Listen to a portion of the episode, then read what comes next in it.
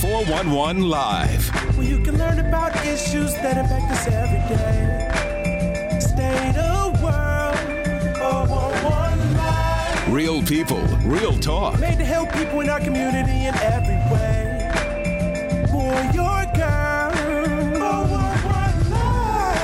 At the beginning of each new year, I always hear someone say, I can't believe we're already into a new year. Last year went by so fast. Well, a new year is always a good time to look back at the year that's gone by. So that's exactly what we're going to do. Hello, I'm Beverly Taylor, and this is the 411 Live Real People, Real Talk. Before I dive into the top 10 411 live episodes of last year, I want to thank you. Thank you for listening and watching us through 2023. We appreciate you. And I especially appreciate the words of encouragement I've received from many of you. Now, let's get to the top 10 episodes of 2023. Number 10 is called Empowering Futures Northwestern Mutual's HBCU Connection Scholarship. Now, there is a real need to cultivate the talent pool in Milwaukee. The potential impact it can have on this city is enormous. Northwestern Mutual Scholarship Program aims to assist students who plan to continue their education at, a, at an accredited historically black college or university, or HBCU, and address social and racial disparities faced by young people in Milwaukee. I talked to Steve Radke, president of Northwestern Mutual Foundation, and D'Essence Johnson, a scholarship recipient attending Miles College in Alabama. Milwaukee has been Northwestern Mutual's home for over 165 years. And we are huge advocates for the advancement of our city.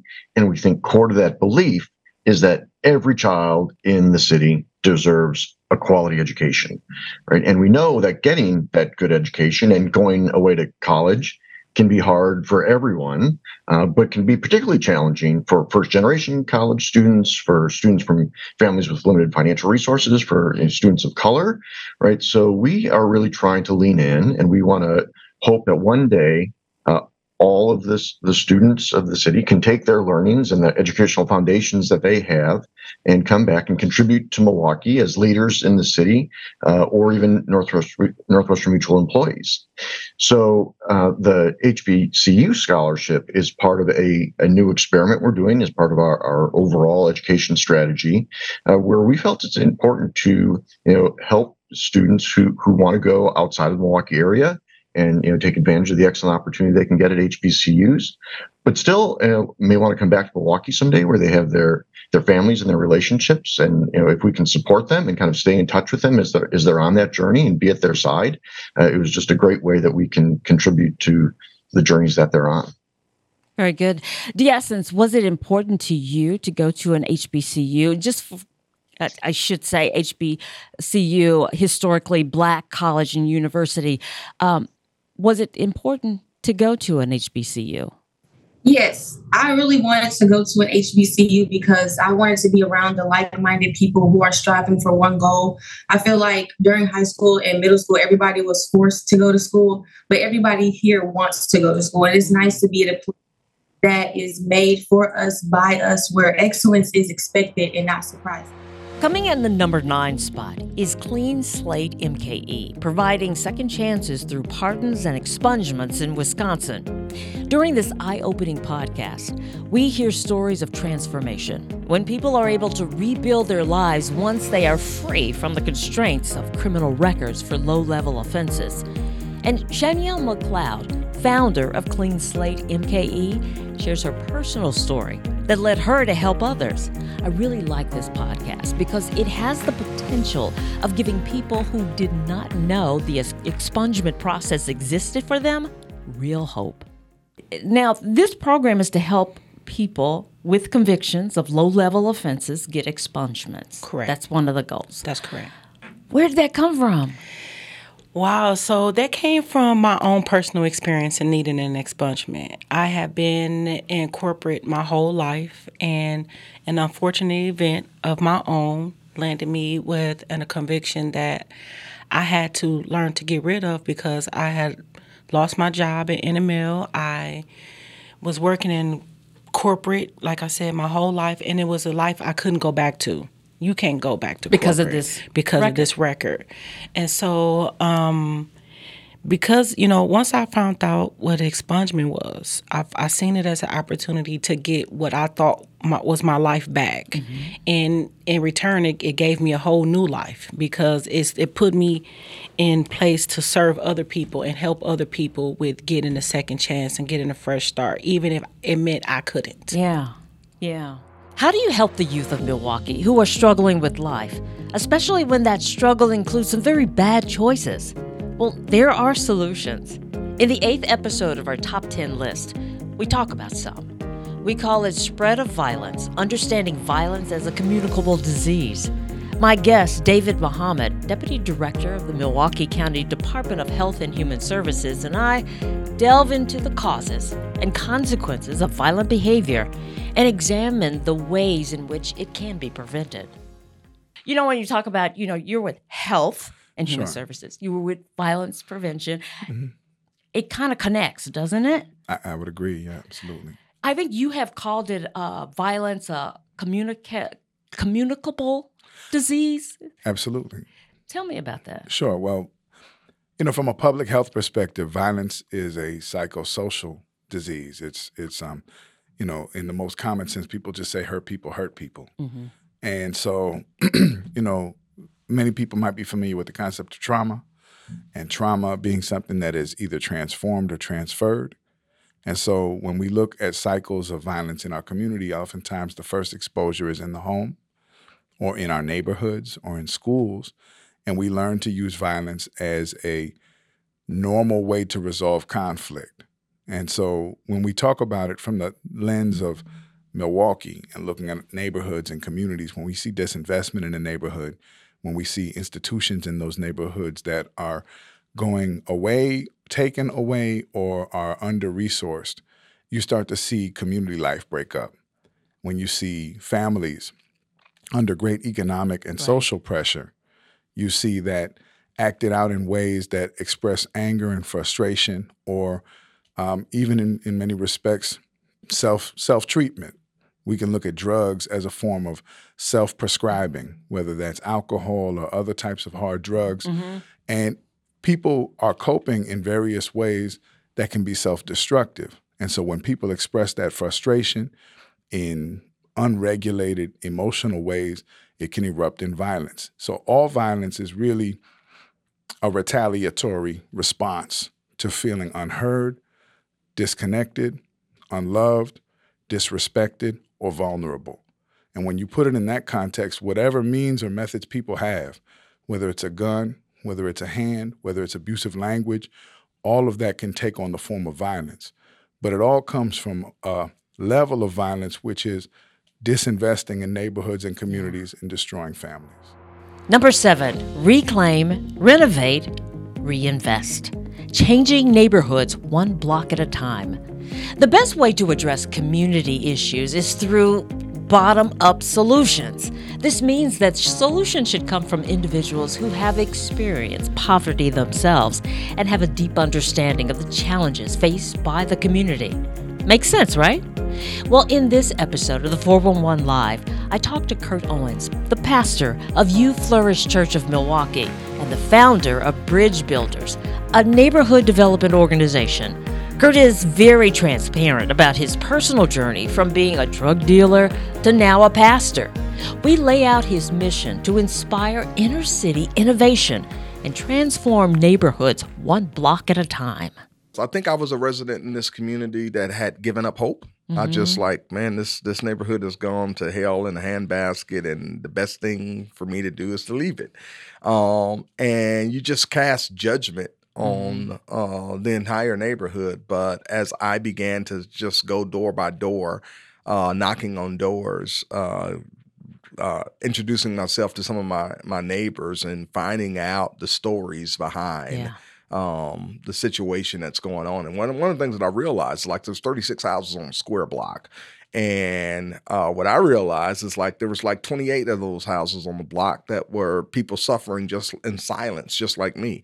It was the eight houses that were problematic on the block that screamed the loudest, and that's all you saw. You look down the alley, you saw the garbage, and it looked like the whole neighborhood that went to hell. But if you really zeroed in, you realize, hey, this is only like three or four houses where the garbage is at. Right. and um and so what we try to do is like how do we unify the residents in the community and and and, re- and reinstill hope in them to see that like like we uh we we are the stakeholders in this community and that we can fight back if we come together and and, and stand up and, and and make some of those things happen. So we've done different things like you know there was mobile drug deals that was happening uh you know in front of people's houses. The police couldn't do anything about it. Like by the time you got the police they're gone. Like there's really nothing you can do. So we start putting signs out saying like mobile drug deals being recorded. Actually something as simple as that it helped uh, Nice. because when you seen those signs throughout the block like people will go to the next block and, Mm-hmm. and be able to do it There are some folks from your background who might be surprised at what you're doing now, right? yeah because and you alluded to it uh, earlier, but you your life took a different path. I mean, you're a pastor now. You, Yeah. I think you're a PK too, I a am. pastor's kid. but somehow things got off off track. I guess I Yeah. would say. yeah yeah Were you a drug dealer? I most certainly was. I most certainly was. Um, you know, I, I, I think that I, I, I was uh, attracted to it uh, at very young, or at least I was attracted to the just the lifestyle of seeing people in my community. Most of the people in my community were blue collar.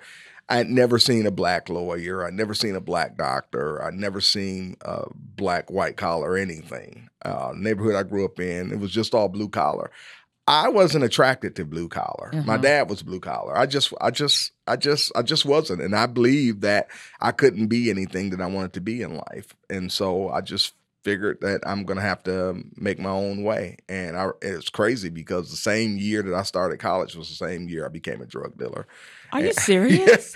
yeah, and uh, and I was going to school during the days, uh, you know, living the life of a drug dealer at night, and I became really good as being a drug dealer, and so I dropped out of college, and um, and uh, I thought life was grand at the moment, and all of a sudden, you know, I was shot at a, a number of times. I was robbed by gunpoint, Wow. and probably the last time I, you know, I watched friends uh, get murdered uh, go to prison for a long time, and for whatever reason, like God's hand was on my life. The last time I was robbed, uh, you know, I was told to get down on my knees, and I just like, I'm about to get executed. Wow. and I just remember just saying like, I only got enough time to say, Lord, forgive me, and and and I did. When I seen that I was still alive, I'm like, God, if you get me out of this situation, I, I promise I'll I'll change my life, and I was able to. There is a poison that has and still is impacting the lives of some children in parts of Milwaukee.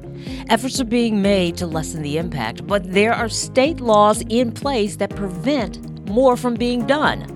In number six of our top 10 countdown, Michael Mannon, Director of Environmental Health with the City of Milwaukee Health Department, tells me about the extent of lead in water, paint, and soil. We talk about remediation efforts and how it could be better. Lead paint has been around since the 1920s. That's when it was first put into buildings. And it wasn't until 1978 that it was taken out. So if you think about the housing stock that we have and 55, 60 years worth of buildings that were built or renovated during that time with lead paint. So the scale of the problem is one issue. Um, and it's not un it's it's not um, something that's only in Milwaukee. It, it affects every large urban city that's out there.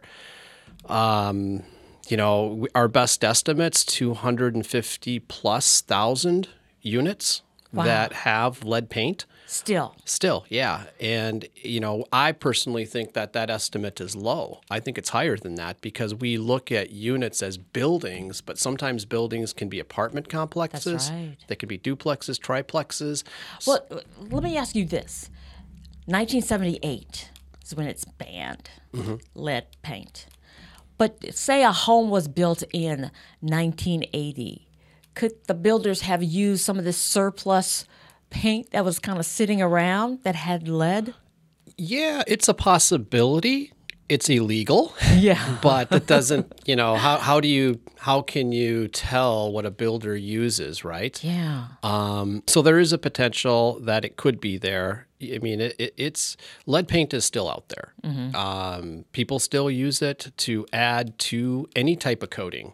And what it does is when you add the lead to the coating, it makes it more durable. You're adding a metal into something, and it, it it extends the lifespan of that that coating. Yeah, that possibility exists, but more importantly, the lifespan of that coating, you know, we're 50, 60 years, most closely more like 80 to 90 years post the time that it was painted, a lot of it's deteriorating. Yeah. And so the hazard becomes uh, apparent is when it's it's in, in its deteriorated form, when it's becoming dust or chips.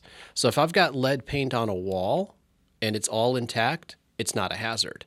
But the problems arise when you have delayed maintenance or you're not maintaining those surfaces. Um, and you and it's not that lead paint is only in the city of Milwaukee, right? Right. All of our surrounding suburbs have homes that were built pre 1978 as well. And in those homes, there's lead paint as well. Um, but what the, dis- the distinction is, it's Let's take a break. When we come back, more of our top 10 episodes of 2023. You are listening to the 411 Live Real People, Real Talk.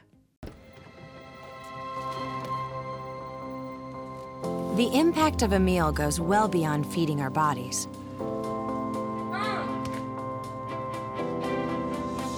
Because when people are fed, futures are nourished. Everyone deserves to live a full life. And with your help, together we can end hunger. Join the movement at feedingamerica.org slash act now. You are loved. You are valued. You are resilient.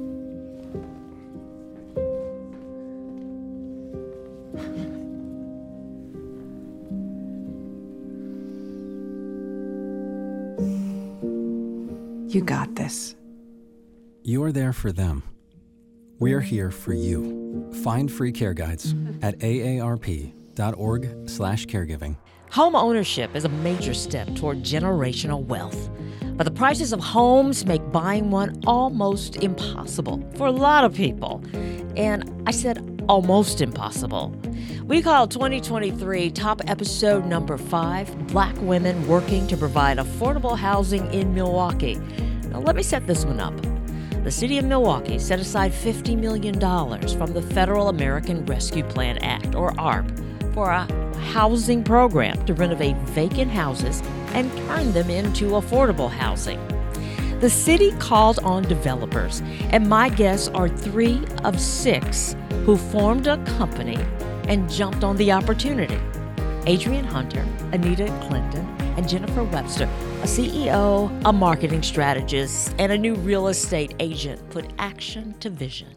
So these are houses that have been sitting vacant for years. And we have a lot of those. And there, yeah, there's quite a few. There's quite a few that the city has owned. They uh, acquired these houses in different ways, um, but they are they're distressed properties, and so they have this money, this 15 million, as you said, and they um, they put the, put out an RFP for interested developers who wanted to come in to help renovate these properties.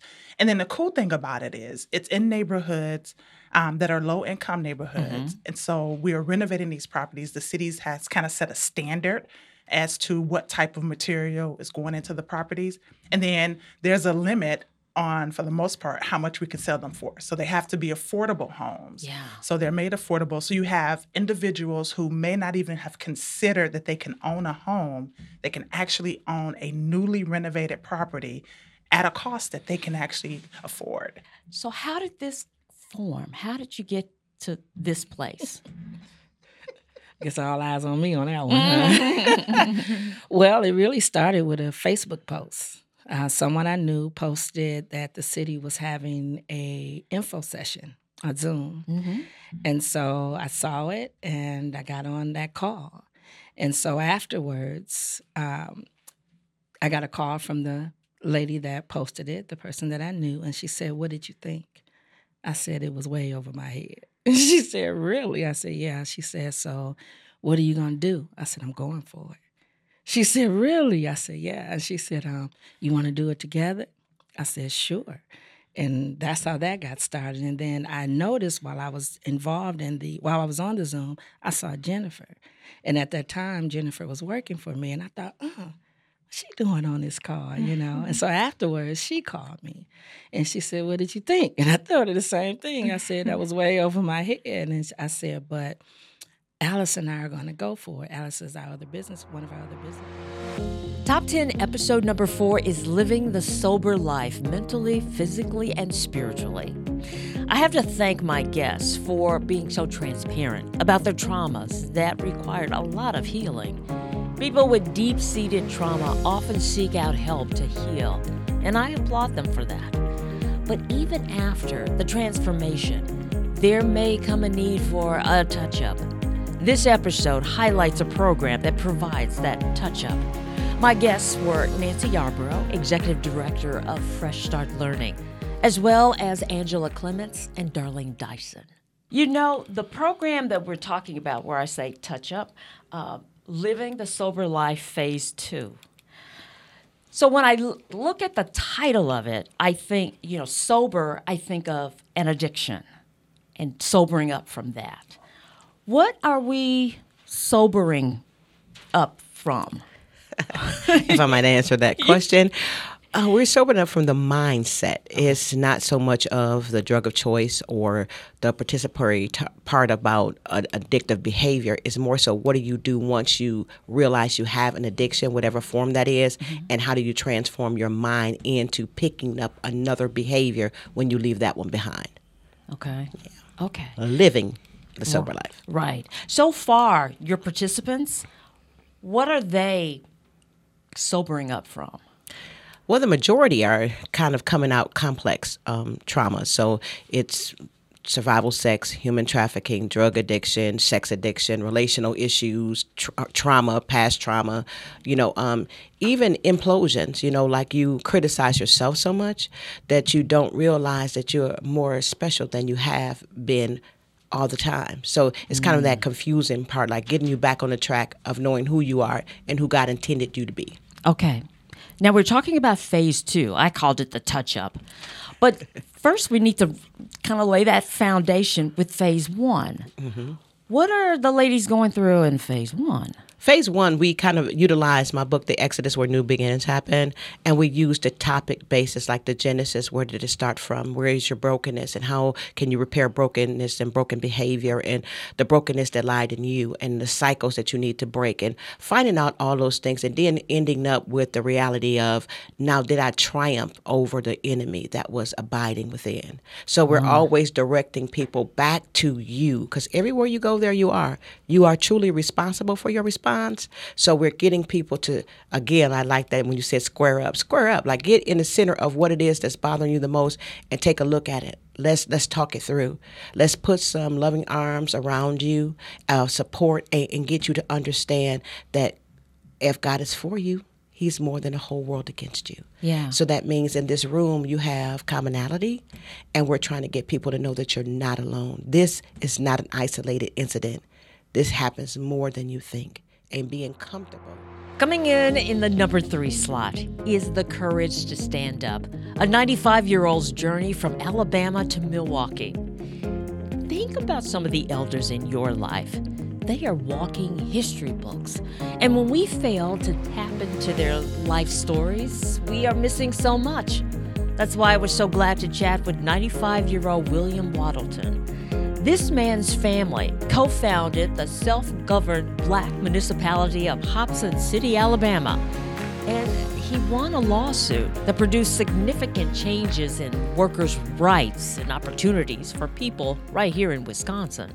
Just kind of starting from the beginning. Okay, you were born in Anniston, Alabama, but your family co founded a little city, a little town in Alabama, Hobson City. Alabama. hmm And what I, as I was reading, I understand that it's Alabama's first self-governed all-black Right. municipality. Right, And I think it was formed in uh, or incorporated in 1899. 1899. hmm Tell me, h- how did this happen?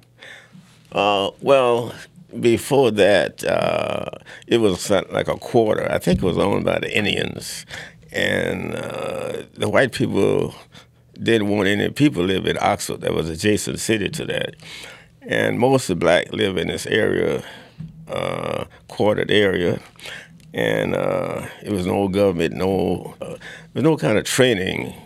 And so what happened? The people decided to get together. They got more intelligent and more educated, and they formed their own government in 1999. That's when they got the charter. Right. But but it was named after Richard Pearson Hobson. Okay. He was uh, army person, and it was during the Spanish War, and. Uh, uh, then uh, after that, after become a corporation, and the city got their own government.